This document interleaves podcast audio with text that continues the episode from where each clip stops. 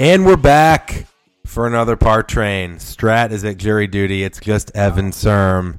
It's Yo. tough, tough to see, but this this is.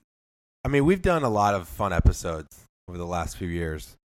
This one, I know we are extra excited for, um, because it's we love talking about the mental game and mental approach.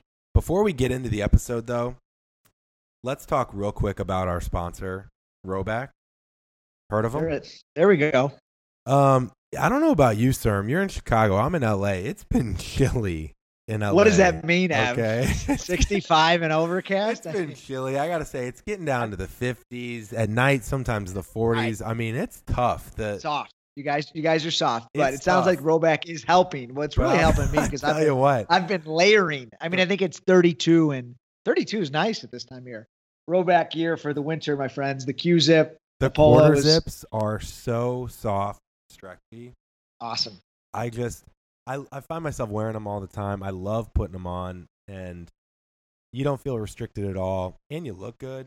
You know, So it's fantastic. a- but the vest too. I still need to get myself a vest. The We will. vests, have your vest day. You know, new vests. They got new hats too. Um, enter the code TRAIN for 20% off. A quick reminder their Black Friday deal was 20% off. We give that to you all year round. You're welcome. So enter the code TRAIN, 20% off, rhoback.com. I guarantee you won't be disappointed. Like literally every person that sees or feels or tries on Rhoback stuff after they see us wearing it, they buy it, right? Your coworkers, Shout- your friends. shout out to the Rhoback team as well. They're the best. So awesome. Yeah. But uh, let's talk episode. Okay, so we had Ward Jarvis on the pod, and what a name. Uh, he is the mental coach for Brendon Todd. And this guy, so give you a background on Ward. Ward caddied on the Korn Ferry Tour for a bit. He's a full time firefighter, okay, in Paducah, Kentucky. He's been doing that Woo! for five years. And uh, not the normal or standard mental coach for PJ t- Tour players and top amateurs that you see. But I think that's what makes Ward so special and interesting is he he's using these experiences from his unique story and his authentic self to provide really strong advice for these players. And the last thing I should say is he's struggled with stuttering his whole life. Yep. And what's interesting is is that he found that what happens with stuttering is very similar to what happens in a yip or an issue in performance in sports, right? It's supposed to be an automatic motion, yet there's something that gets triggered in between that prevents it from flowing naturally. And Right. we get into that. I think it's really interesting how unique his approach is. And what's even more amazing is what he's done for Brendon Todd. I mean, tell people Oh, about yeah. Brendon Todd's story. Well, before you know, before we talk Brendon Todd here, uh, Eric Straub is a teammate of mine at Missouri State College. He's working with Ward, and Eric's been playing some of the best golf of his. He's been playing great golf his whole career, but last couple summers, he's just he's won multiple tournaments in Kentucky, and he really credits a lot to Ward. So it was a great connection for us and to get Ward on the show. But in terms of Brendon Todd, this is an amazing story, and I think a lot of people, if you follow the golf world, see what he's been doing. But Brendon Todd was a great player. In 2014, he won the Byron Nelson. You know, but two years, the next two couple seasons, he got on this stretch where he missed 37 of 40 cuts.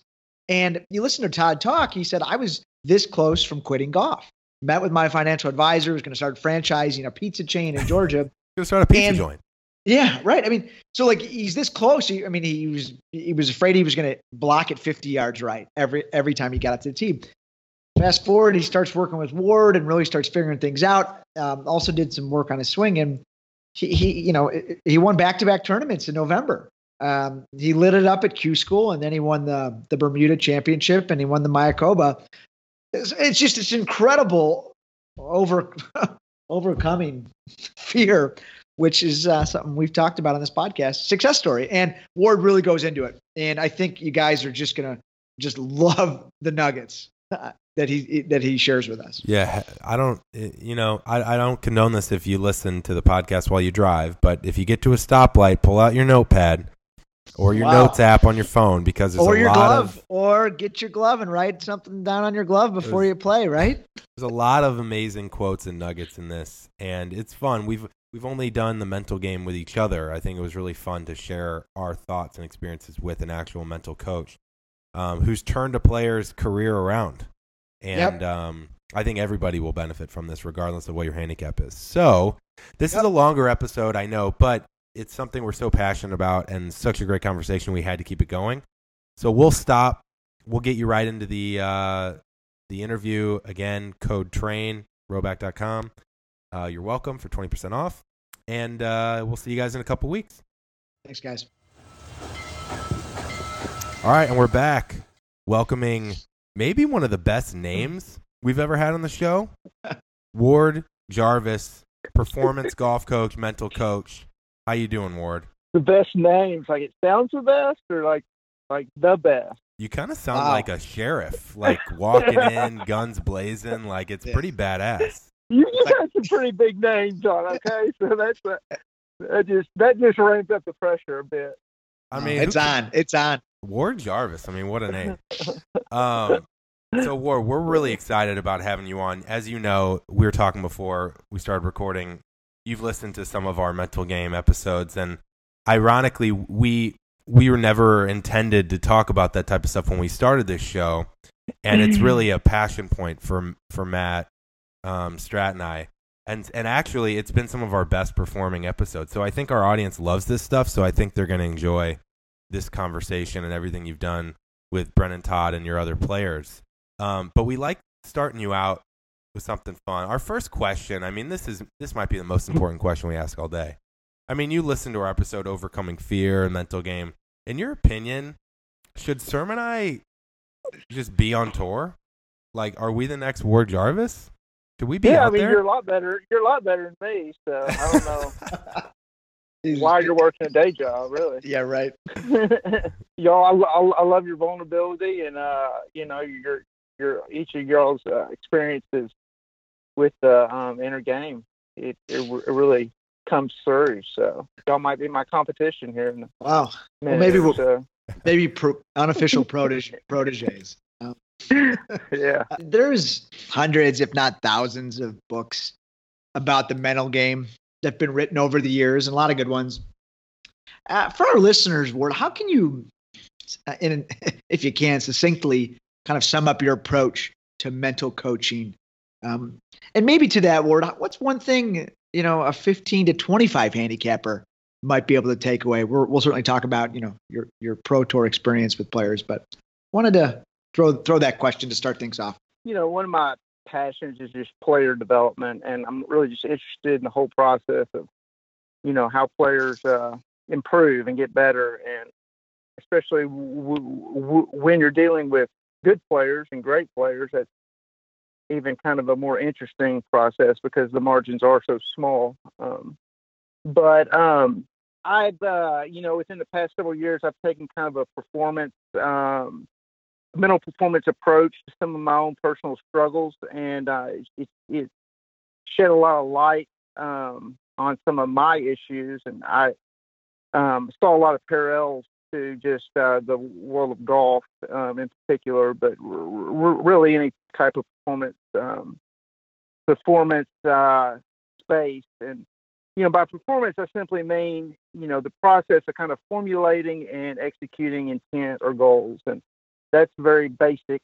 And uh, if we kind of take that outlook, we can see how we're always, you know, performing in different spheres, spheres, you know, th- that are important to us. Uh, whether it's, uh, you know, just our our roles in life or um, our roles as athletes. So um, I'm always, you know, speaking to, um, you know, just help help players um, kind of just you know perform their best. And I believe a lot of that comes from just um, learning how to create an inner order and maintain that inner order. Um, you know, in in whatever com- com- competitive environment um, that you find yourself. So um, I, I talk a, a lot about order you know, with, um, with, with my players and just different ways of achieving that.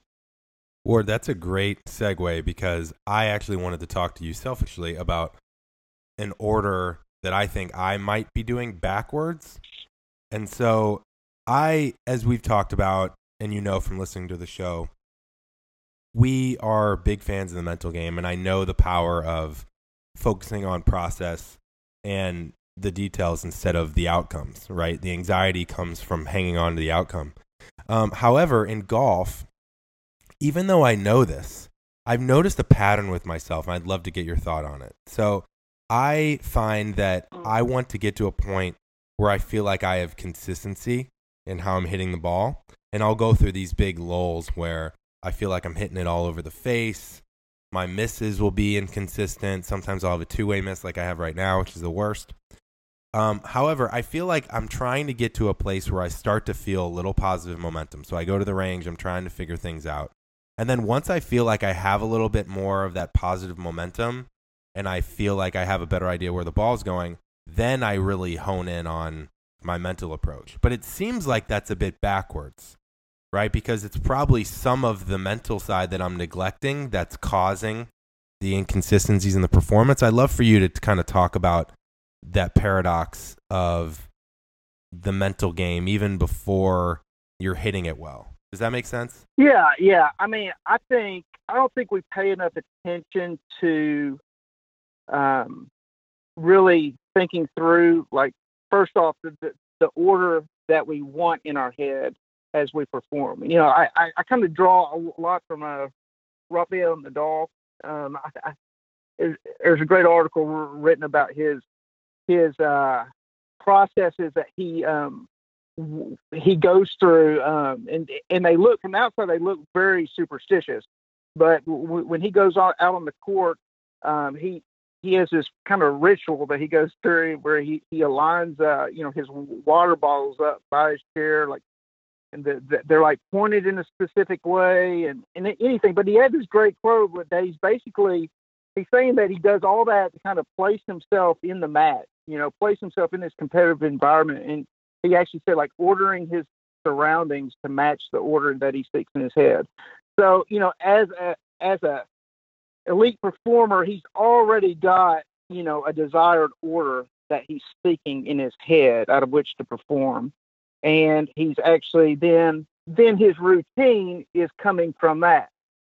So, but by that I mean I think a lot of times we hop into our routines, we hop into talking about pre-shot routine, harping on the importance of that, but we don't really get to the infrastructure of that, and that's you know what's going on you know internally in our head and and um, you know the, the things that affect that order. You know, just taking into you know, account that, you know, tough times happen, right? And, you know, especially with, with golf, you know, I mean, uh, you know, I have my own way of, you know, breaking down the competitive environment of golf. I break it down in, into, into basically, basically three moments. And, uh, you know, the, I call those moments, the, there's always going to be a planning moment, a playing moment, and a feedback moment. And, and by feedback, I specifically am talking about results and basically the thoughts and emotions that we get about both potential results and actual results. So you, you can see that after every shot, we, we would have a, an actual result, which results in feedback. But we also have that pre shot feedback that we have to navigate, we have to manage in order to put ourselves in the best uh, position to execute. So, um, yeah, it's just you know, I, I would just say, you know, as, as, you're trying to bring consistency to to your game, you know, I, I would encourage you just to start with, you know, the, what type of mental framework are you trying to execute? Are you trying to be consistent in? And uh, I, I, really feel like if you kind of combine those two, you know, with the mental, mental and physical, you know, you're going to see um, positive results. Yeah, it it's interesting because when I was listening to, and if you guys haven't heard uh, Brendon Todd's interview on No Laying Up, highly recommend it. Um, but a lot of what he said he's going through is very similar to what I'm experiencing right now, where you know, when you look at my swing, I'm a seven handicap, um, been as low as a five. I my swing, I started, I played baseball my whole life, so I think my tendency to come down steeper than I'd like creates some issues. But if you look at my swing from when I have a 40 to 50 yard miss to the right with my driver, it doesn't look that different from when I hit it perfectly. And then at the same time, you know, I could miss one 40 yards left. When, if, think about me like when you worked with Brendon Todd, when, when your player is lost like I am right now, I'm missing it both ways. I have no idea where it's going to go. I don't even want to play, really. Mm-hmm. Um, where do you start? What do you, what do you, what would you tell me? like you told Brendon, I'm looking for a little uplifting here, Ward, so that I can Yeah, walk back onto yeah. the golf course because I haven't done it in a while. Well, yeah, I mean, I think you, you, you have to give, give your brain new experiences. So whether that's a new experience, a new swing feel, um, you know, th- th- that might be a, a, a good place to start. You know, there's there's so many resources out there, and you know, so many great instructors, and uh, you know, but you really have to kind of figure out, you know, how you're wired up, you know, how how you like to receive information, you know, what what types of uh, types of communication that you you respond best to, and um, just really figure out the parts that you know of the you know the golf swing. There's conscious parts and then there's unconscious parts, and a lot of time when it comes to you know squaring the club face up, you know that that is happening so fast that if you if there's really a lot of mental attention in terms of you know trying to close the club face and stuff, you know that that's where a, a lot of those uh, you know uh, hitches uh, come into play. So, you know, I've, I've I've currently got a kid, you know, I'm working with who's battling a big miss, and you know, we're kind of working just kind of on you know consciously opening the club face, going back, and then trusting kind of our, you know, trusting our intuition, trusting our unconscious, you know, to close it. So just kind of uh, breaking up, you know, the, the, those aspects of the swing. So it does word and, and I think we're, we're some funny good the good segues here and, and I want to know that you know you want you to know that you know, I'm glad you're helping Evan he he needs the help you know this is important for him I need I need the help.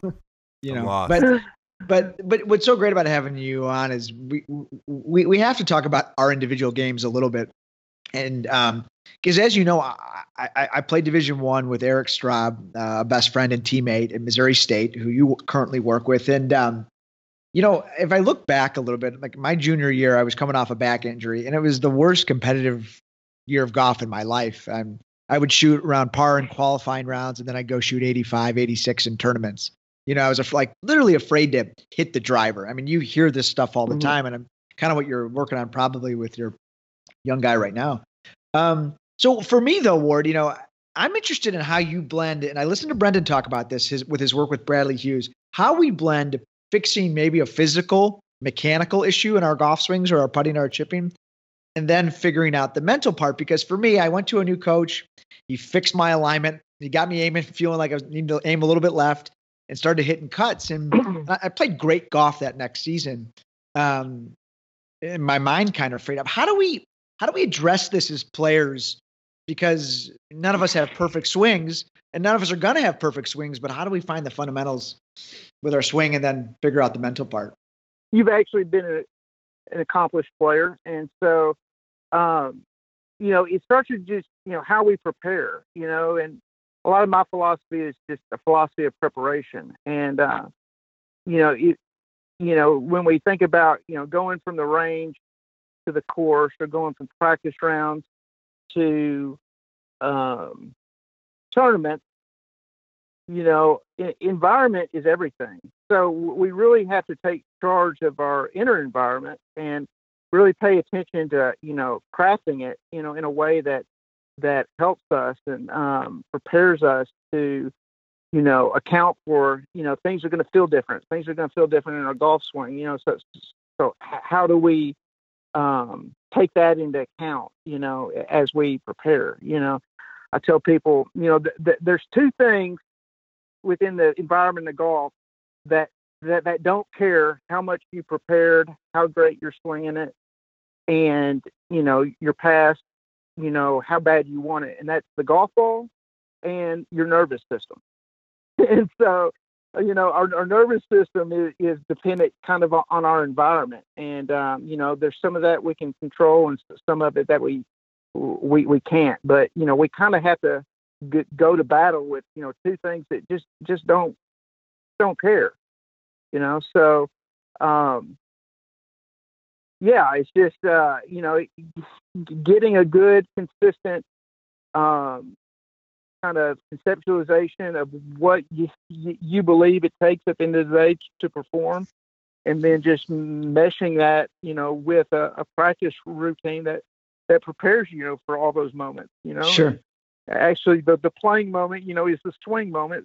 So when you're actually you know working on your swing, you know, re- realize that that's one moment among others that you're you're preparing for. That's interesting because I mean, when I played my best golf, and I think Evan would say this, we'd all say this, my routine was consistent, right? My breathing was the same. My the, the pace of my you know, my steps, um, my my shot prep. But you got you got to talking something there about pre-round, pre-round prep. What are some pre-round prep things all players should do, um, or some little reminders um, to keep to keep us, you know, I guess focused but relaxed. What can you tell the listeners about that those moments before we play our rounds? Yeah, I would, um, you know, just reminders, right? I mean, I, you know, I, I said yesterday. I mean, good coaches remind, remind, remind, because when we get in a competitive environment, we we we have those moments where we forget, you know, and um, it, totally. It, it's kind of like, you know, it, it's I don't know, you know, how, how much y'all know about my personal story, but I'm I'm also a full time firefighter, and it's kind of like when yep. you know we tr- yeah we train you know for for bad situations, right? And um and you know we, when you get called in a bad situation, you momentarily kind of forget, and the, the, the, that's the freak out part. You you kind of forget your training, and then you have to slow yourself down you know, you have to, that's when slow becomes very fast. So you have to slow your mind down, you know, and then it's, then you, you remember, you know, you remember, oh, I've been trained and you, you start your process.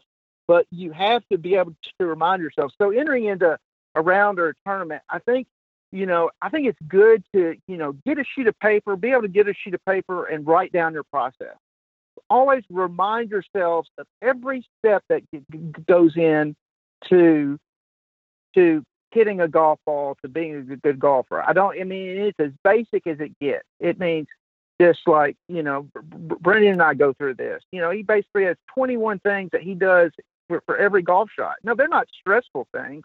You know, that they're just basics, but you know, our brain, that's good for our brains to remind yourself of your process, remind yourself of your fundamental performance beliefs. Even if if everything hits the fan, you know, these beliefs aren't going to change. Okay? Sure. So just being able to reorient yourself.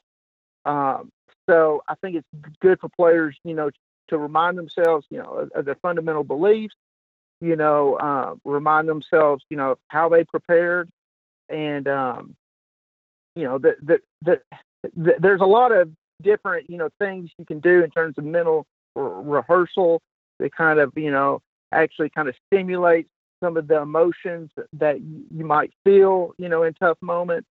And uh, I think all that stuff's very uh, re- relevant. Sure. You know, yeah, to, to, preparing. I mean, I think there was times where I'd, and I don't in a, write on my glove, you know, or write something on my ball or something on my scorecard or my yardage book, but yeah, that's you know those those gentle reminders, right? To get you know, the, the, the, there's this great thing. I, I, saw Hoosiers last week. You remember Hoosiers? Oh, it's I mean, a great flick. Well, you know, I hadn't, I hadn't, seen it in years, but you know that, that scene at the end, that gym scene, where he takes this little this little team from this little product town in Indiana, yep. and you know I'm from Kentucky, and so any basketball Haskell basketball is huge, you know, in, in right. Kentucky and Indiana he takes this little team from Hickory and takes them into this huge stadium. I think it's currently like Butler Stadium in Indianapolis. It, it's huge, and so he takes them out on the court and he gets a tape measure out, and and he he measures the goal. He, he measures the baseline, and then he he's basically I say, gentlemen, this is a basketball court. you know, and he's reminding him, you know, he's being a, good, good coach, and and he's reminding me. He said, I think you'll find these same dimensions back in Hickory. Right. So, um, you know, th- that's kind of w- w- what I'm trying to get at. Just as a good coach would do that, you know, in golf, you know, we're out there on our own. We, you have to be your own coach, your own best coach. So that's one way to do uh, it. You mentioned on the Haney podcast about how important talking out loud is. And it's funny when you said that because Strat, our other co host that is at jury duty right now, couldn't be here. Um, he wishes he could. We have noticed that when we play together, you know, before we play in a men's league event or he he's a part of my annual Ryder Cup trip in Palm Springs, like when we're playing together before one of those big rounds, we try and talk things out and we'll say, all right, Strat, like what I'll say, what are you what are you trying to do here? And he'll be like, all right, well, it's a little windy, so and it's a little chilly, so I'm I'm gonna club up here to this. I'm gonna aim for the left part of the green because of this.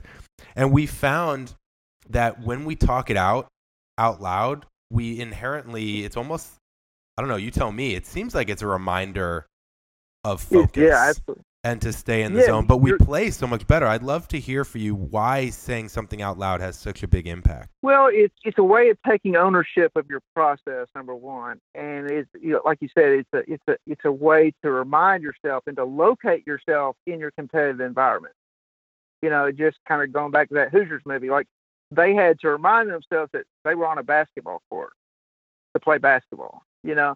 And uh you know the the same thing when you're going through you know everyone talks about being in the moment being in the moment but but you know in, in kind of in my system it's like being in each different moment is a bit different.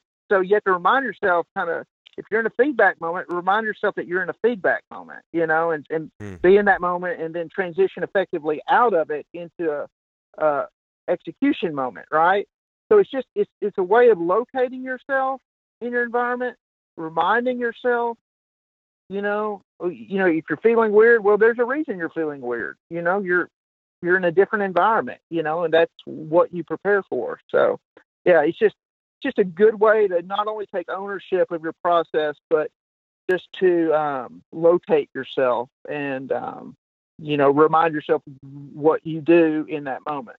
You're touching on some of your biggest, at least from what we know about you, Ward, and just from me talking with Eric, really about how you set up, you know, um, you know, kind of a tactical approach in your in your process and what you teach your players.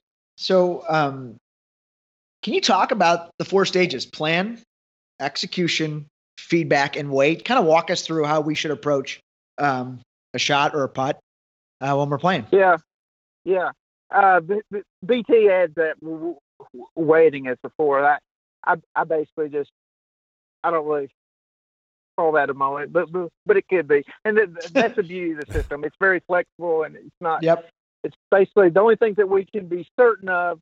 It kind of plays off the uncertainty and certainty aspects of golf. You know, we can't be certain that you know what we're going to shoot. You know, I mean, people shoot 65 one day and 85 the next. We can't be certain where the ball is going to go exactly, right? But every time that we go play golf, we know that we're going to have to deal with three moments, at least three moments. And it, like you said, like the planning moment, the playing moment, and the feedback moment. And uh, the feedback moment is kind of what I call a floating moment because it can happen in a pre-shot uh, scenario as well as a you know, and obviously in a post-shot scenario. But um, yeah, I mean the, the you know if we're going to make golf a reactive sport, I think the best way to do it is you know, see yourself as, you know, formulating a plan, making a good decision, and then reacting to that plan.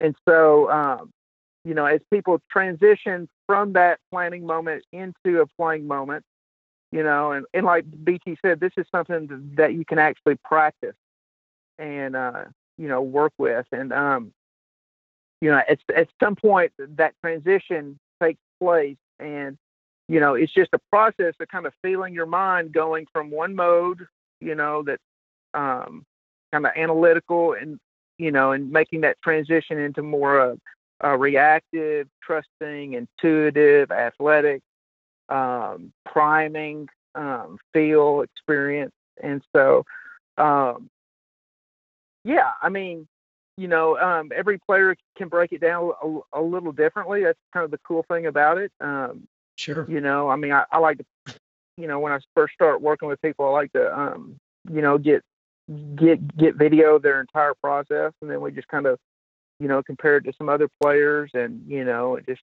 uh, talk about, you know, um, where each moment kind of breaks down for that individual player. Sure. Well, you know, growing up, Ward, my coach, he, you know, I have three brothers. We all practiced and grew up playing together. He would say, guys, on a certain day, we, it, it, it's tr- it's training mode. This is a training practice, and then another day would be tournament practice, and you need to do both. And I think that's really good for well us and our listeners, like how we practice, right? When mm-hmm. just just because we're training doesn't mean we need to work on our takeaway or you know our backswing position, right? Like uh, let's let's be out on the range or when we're chipping or putting and and going through those stages, right? I mean, I think that's we've got to figure out how to practice not longer, right, but smarter.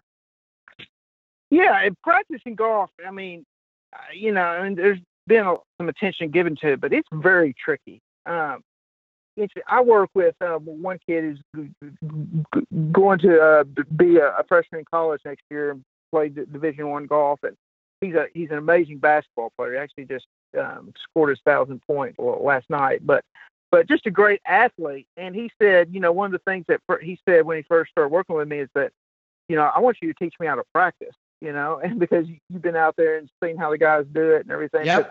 I just totally. I feel like I'm super confident, like knowing like knowing basically that you know um, I tell people you know you got to make sure you, you, your ladder is up against the right wall right before you start giving effort. And you know for him I mean he's very confident in that he can put his ladder against the right wall when it comes to basketball.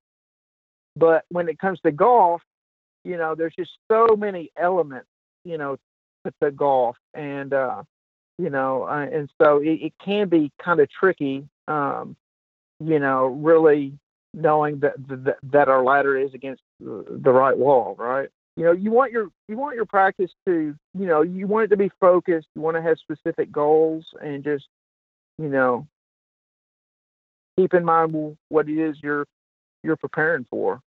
But it it, it is a really tricky thing uh, when it comes to golf. I heard something really awesome. I listened to one podcast with these guys from Australia who lead the Australian uh, boys uh, golf development program. A lot of these countries have their own kind of development programs.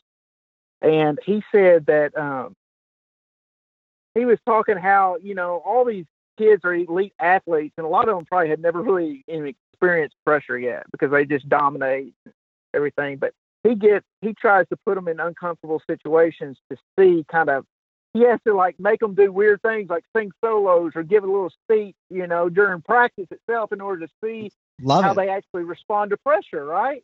Because you know they're they may be 17 years old and have never really responded to pressure. So, you know, you know, on down the road, you know, they're going to hit trigger points that they're going to experience pressure in, in the golf environment.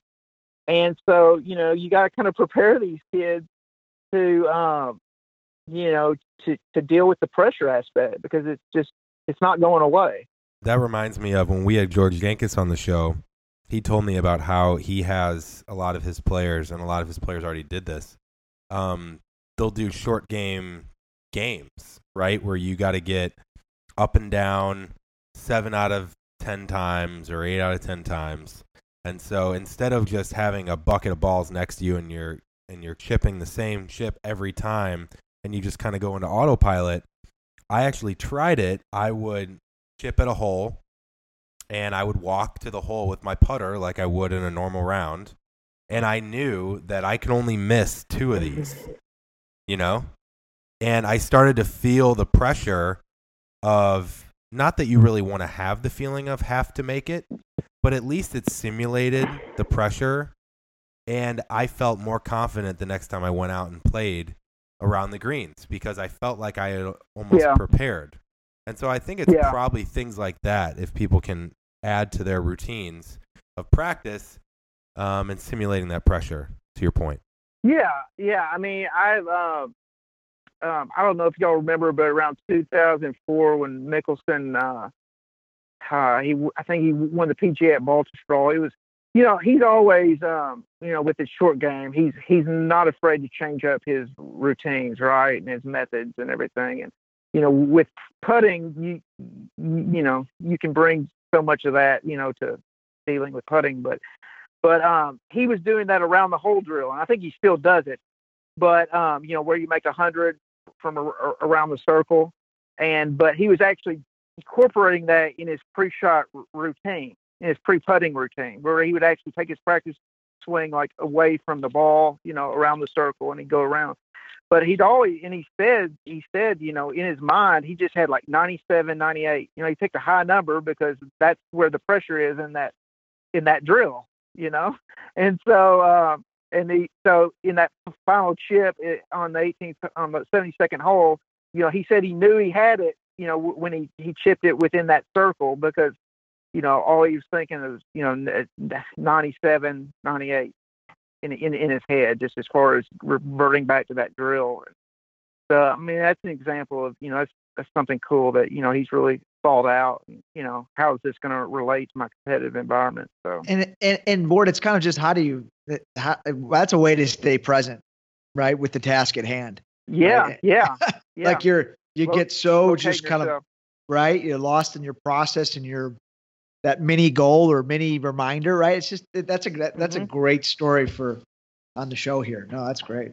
Yeah, and if you if you go to if you go to a tour event and you watch if you watch tour pros practice, you know, a lot of times they'll go into this mode where they'll they'll hit a ball and then they'll come back and it'll be about five minutes before they hit another one, and so you just wonder. I mean, but but a lot of times that that's strategic, you know, Yep. because they're really taking they're taking everything in, you know, and Right. you know, I can't I can't help but think that you know that they're thinking about you know, you know their their moments in a way. You know, Well, right, put and- themselves in the be- best position. And Tiger's famous for kind of playing, and and he's not the only one, but playing like the front nine on the range, right, where he's you know hitting all those clubs that he needs to hit. Yeah, out there because he's got the course scouted out and the yardages and the and the moments that he wants to be in. So it's like I guess I think what you're you know getting getting ex, getting as familiar as you can, right, for what's mm-hmm. coming to control yourself. Fair? yes, you know your mind's going to move in different ways, and so you got to yeah just prepare yourself to bring it back. And so you got to figure out where you want to bring it back to. Have that place prepared. Yeah, Ward, I know you've talked about this before with Haney. I know Brendon Todd talked about it. I'd love to bring it up again just because I'm a St. Louis guy, born and raised from St. Louis. And uh, I know you talked about Rick Ankiel and his book, The Phenomenon. I would just love if you can talk about a little bit what you learned from his experience because I am fascinated by we haven't really talked about it yet of you know the quote yips in a certain action, right? Whether it's Rick Ankiel with his pitching and throwing it, you know, five feet over the catcher into the fence, or Adam Vinatieri this year, or Brendon Todd on the PGA Tour, whoever it is. I mean, Tiger had it with his chipping. I, I would just love. What did you learn from Rick and his story that you apply now to your philosophy? Well, you know, I I've been a competitive golfer in the past, and I've I, I I've dealt with the yips myself personally, uh, both uh, in putting at, at times and driving, and and uh, and like I said, I, I've stuttered my whole life, and I can, you know, for me personally, the two feel exactly the same, and a lot of the same mental processes are are are, go, are going on uh, with the two, and you know when i when i first approached bt about um just sharing you know just uh, reconnecting with him and um uh you know i wanted to kind of give him some perspective outside the world of golf. I thought that would be um good for him to hear. Um and uh you know he said something really interesting. He said you know he had been when i first met him in 2010 he was in the middle of the same type type of slump that you know he he had this most recently, and um, so I just thought it was amazing how he kind of pieced it back together, got back out on tour, won on tour, played played a couple great years and and everything. So you know, he said, you know, in the past he had come out of slump, but it had always been kind of dr- driven by changes in technique, and you know, something took real quick, and you just kind of rode away of wave of momentum. But he, he said, I never felt like I dealt with the mental lows of those experiences, like they were still kind of there, you know, and and I think we can all kind of identify with that. You know, Yeah. we kind of give a little boost of momentum, and we kind of ride it as far as we can ride it, but um, and I said, well, in this comeback, you know, we're we're going to address these mental lows. And I just read that book, and I thought it was just a great book.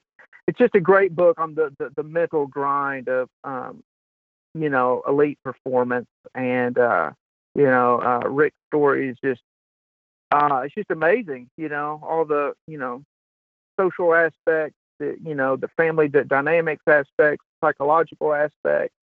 Um, you know, just the, the, different ways that he he you know was forced to try to deal with some of his struggles and and um, yeah, I mean he he calls it a monster, you know, and it it, it really it really is a monster that you have to be very uh, strategic and um, informed and in how you approach it. So it's just a great book, and just you know the, the the mental lows and just being prepared for mental lows, you know, in sports and life. Yeah, well, uh, well, Ward, even as a Chicago-born and raised Cubs fan, I can still appreciate that story about a Cardinal, right? Remember- yeah, yeah. you know, I mean, I, I you know, I, I, I can Yeah. deal with it, but it is, He, it, it's he had to throw it in. He had to throw well, in. the I think we thing. have to. I think we need to. Okay. Um, a lot of what we're talking about today is overcoming challenges, you know, mental challenges, and with our games or sports. But, but where do you? you- You've talked about some challenges you've had in your life, and you had a. You mentioned you had a stuttering issue when you were younger.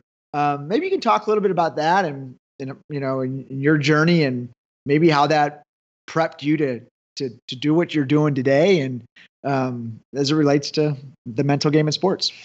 Oh yeah. Well, I mean, it's not that I had a stuttering problem. I have a stuttering problem. Well, um, Well, um, I have not overcome. You know, there's kind of a false narrative uh, out there that I've overcome it. No, I've you know I've learned to deal with it more effectively personally and professionally, and but um, I still deal with it. It's it's um, you know stuttering is very situational, and uh, it was uh, it's just uh, it's just a uh, a bear to deal with at times. But um, you know, it it's forced me to approach life a little differently, I guess. Um, you know, it it it obviously kind of think differently at times and take a little different angles on things, and I think a lot of that is because of my my journey through stuttering, and um, you know, it's it's kind of it just goes back to that inner environment, you know, and how much attention and mental energy I have to apply towards, you know, crafting and you know keeping that order,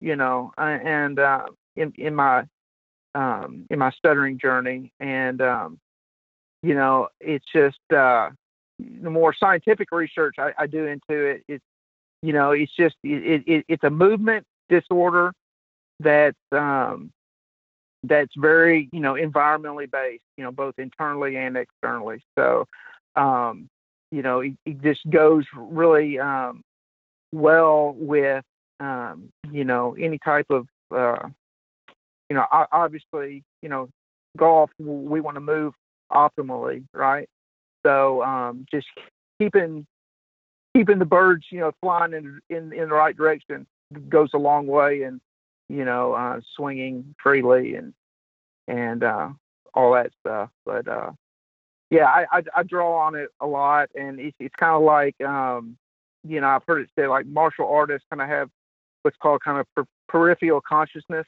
and I think kind of I kind of deal a lot with that as stuttering. It's like um, you know I have to kind of think you know 25 steps ahead sometimes, and uh, um, you know that can be kind of maddening, but it can be kind of u- useful as well. Right. You know, when you're trying to help help people and taking d- d- different angles on things. See, I don't. I know that- I wouldn't be where I am today if I, if I did stutter. So, Sure. um, No, it's, I think it's overwhelming, but you kind of have clear sight of what's coming, right? Or what to think about for improvement. Now that, that's that's interesting. yeah, yeah, yeah. I think a lot of what you're saying, Ward, we haven't used the word yet, but to me, it's it's about awareness, right?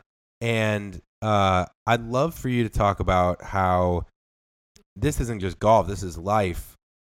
I think a lot of people have anxiety, right? And I I've heard and I've experienced personally that if you judge your anxiety, it becomes almost a snowball down a hill where you're upset that you're feeling anxious and you're judging that you're feeling anxious and then you feel anxious about being anxious and it, it can go out of Yeah. control um, how can in your experience how can people improve in both golf and in life if they acknowledge fear and anxiety instead of judging it Yeah, I mean, you know, I think the more you know objective we can be about our thoughts and really, really stray away from identifying ourselves solely with every thought and emotion that goes through us, I think the the better off we're going to be. I mean, our our thoughts and emotions are there to to use, you know, to use to accomplish our goals. They're not there to um, necessarily hurt us. And so, um, you know, I, I kind of have my theories, you know, as to why, you know, especially we in the West are kind of obsessed at times with our thoughts and emotions.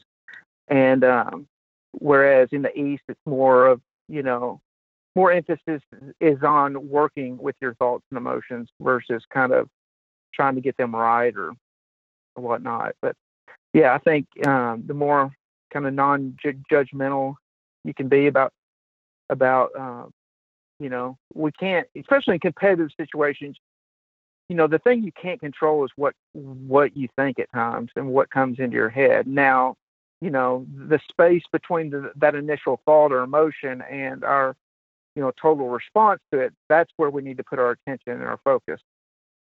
And uh you know just uh and that that's where we help ourselves the most you know uh Jordan Peterson has a great quote. He says, "You know, treat yourself as someone you know that you're responsible for helping."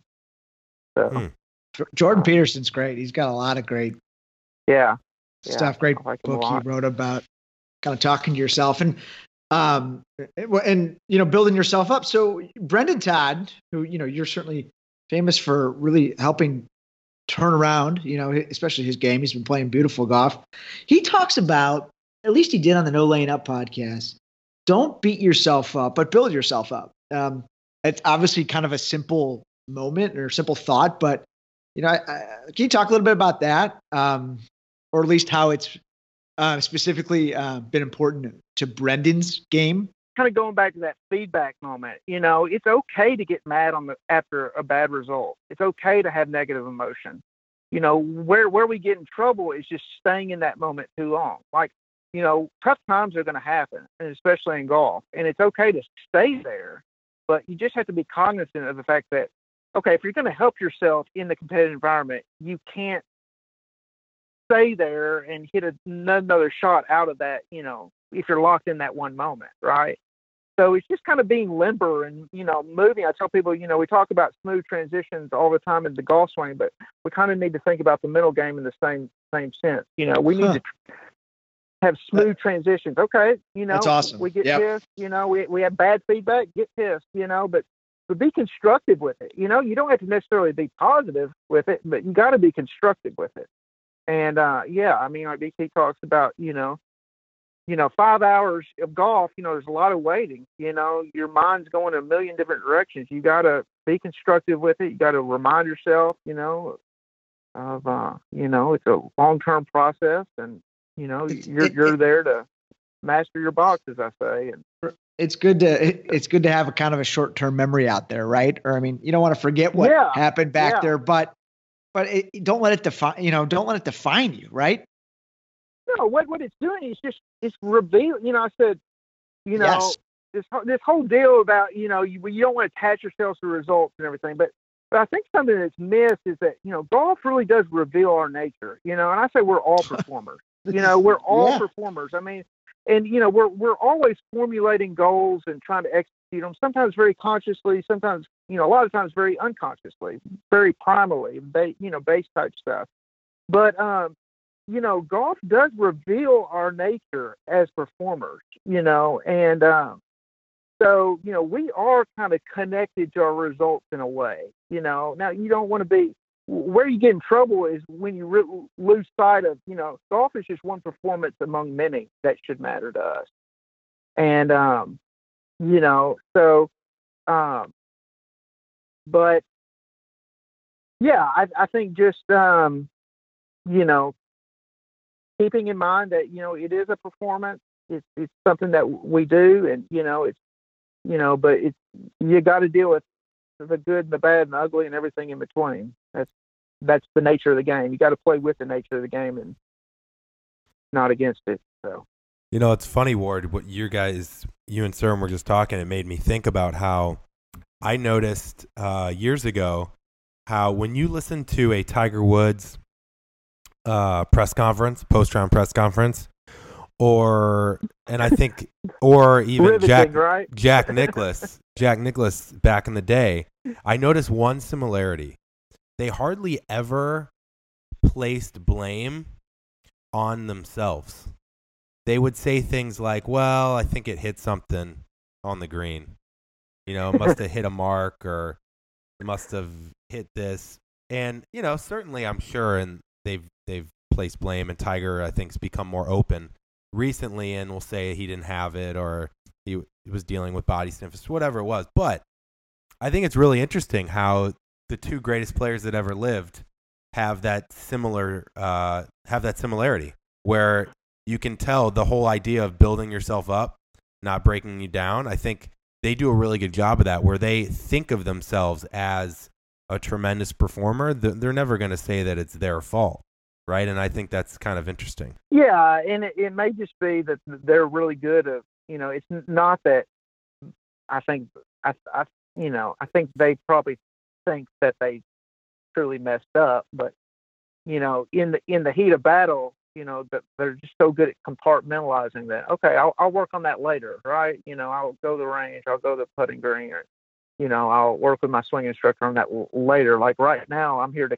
compete, you know, and you know obviously Tiger in his prime, you know, he could win with his C game. You know, if he showed up with his A game, he won by 15 in his prime. You know, now if he shows up with his A game, he's got a good chance to win.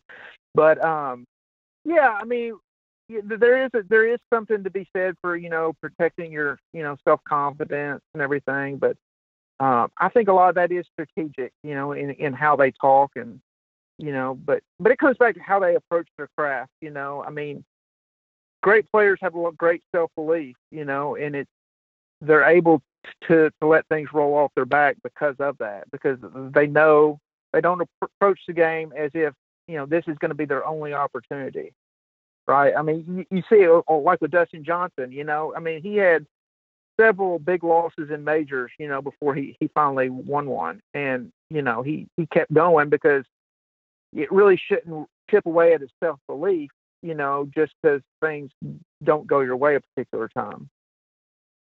So, For sure. Yeah. Well, this is Yeah. our last question. We'll get you out of here on this. I know you've given us a lot of time and we've loved this conversation. Um, we haven't Great. really talked in great detail. I know we've mentioned Brendon Todd a few times and we'll talk about it in the intro, but obviously, like, you know, this guy had no status. He had his his tournaments that he was getting from his winning status. I think it was in 2014.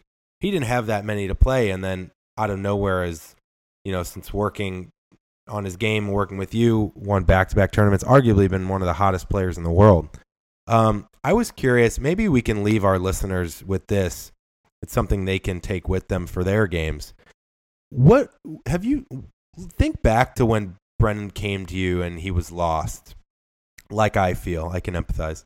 Um, what do you see? Is there one or two things that you noticed that okay, before when Brendon wasn't playing well, he was doing this. When Brendon won back to back tournaments and since working together, he now does this.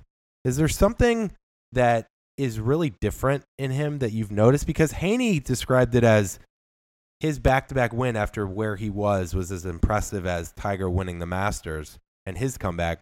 I don't know about Mhm. that.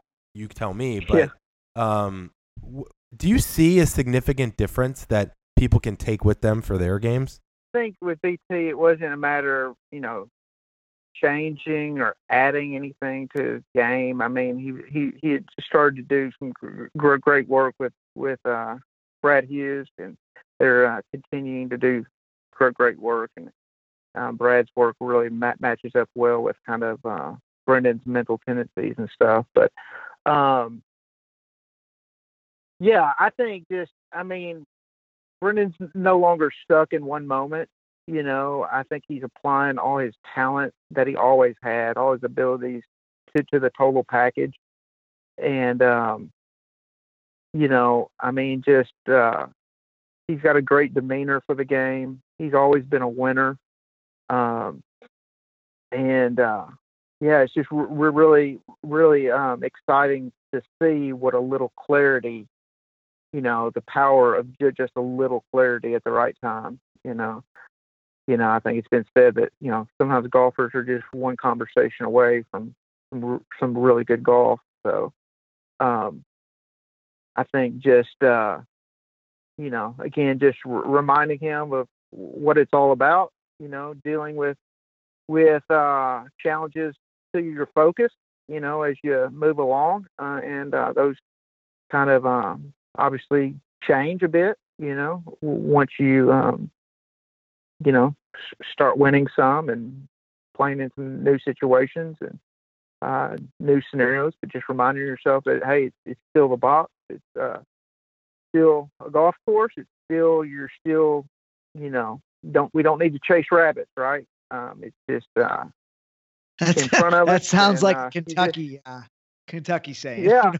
yeah, a lot of you know, it's just really easy, and you know, a lot, one of the big things with BT, and I've I've said this, you know, I, we kind of had this running joke, and I remind them constantly. I said, "Hey, you're no Rory," you know, and I, I really think that's been huge for him. Is just to be comfortable with being Brendon Todd and realize that that's good enough, obviously, to win on tour, you know, Right. and um, you know, I mean, there's only a handful of players that can potentially dominate every single week out, you know, and overpower courses, and he's not one of those players, you know. But, but I mean, heck, I mean, he can have a great, you know, he can do incredible things. You know, he can win majors. He can Right. play on Ryder Cup teams. He can, you know, win a bunch of golf tournaments. Be one of the best. I mean, be one of the best players in the world. pretty right? good, con- pretty good consolation prize, you know. And he, hey, he can beat Rory, Well, you know. Ward, so well, you you saying that one converse we're one conversation away from great golf, I think is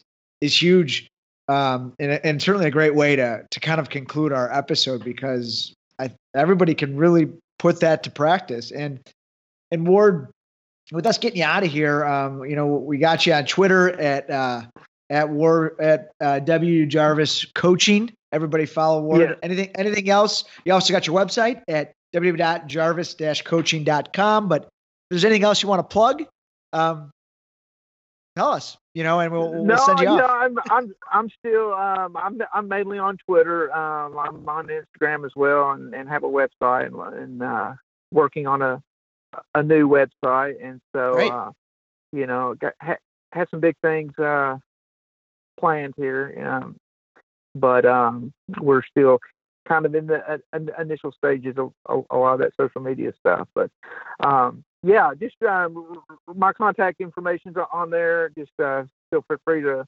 reach out, um, reach out to me anytime, and um, you know, I'd love to help anyone with their game or you know any performance you know that matters to them. So Well, Evan and I would love to get down to Paducah and put a foursome together with you and Eric and uh, drink some it, beers. Drink some beers. Absolutely, absolutely. So awesome. We won't we won't we won't stutter at all. I'll, I'll be coming. I'll be coming for Eric. No, this is great, Wars. This is great. Thanks so much for Okay. coming on, Ward. We appreciate the time. Enjoyed it, fellas. Take care. Thanks. All right, take care. All right, bye bye.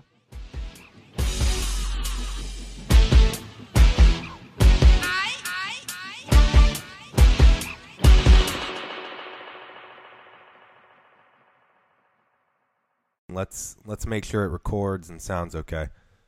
Eric Straub's the best golfer in Kentucky. Eric Straub's the best golfer in Kentucky. Eric He's gonna Straub love is this. Easy, easy to teach. Eric Straub is easy to teach. Like that. All right, let's see.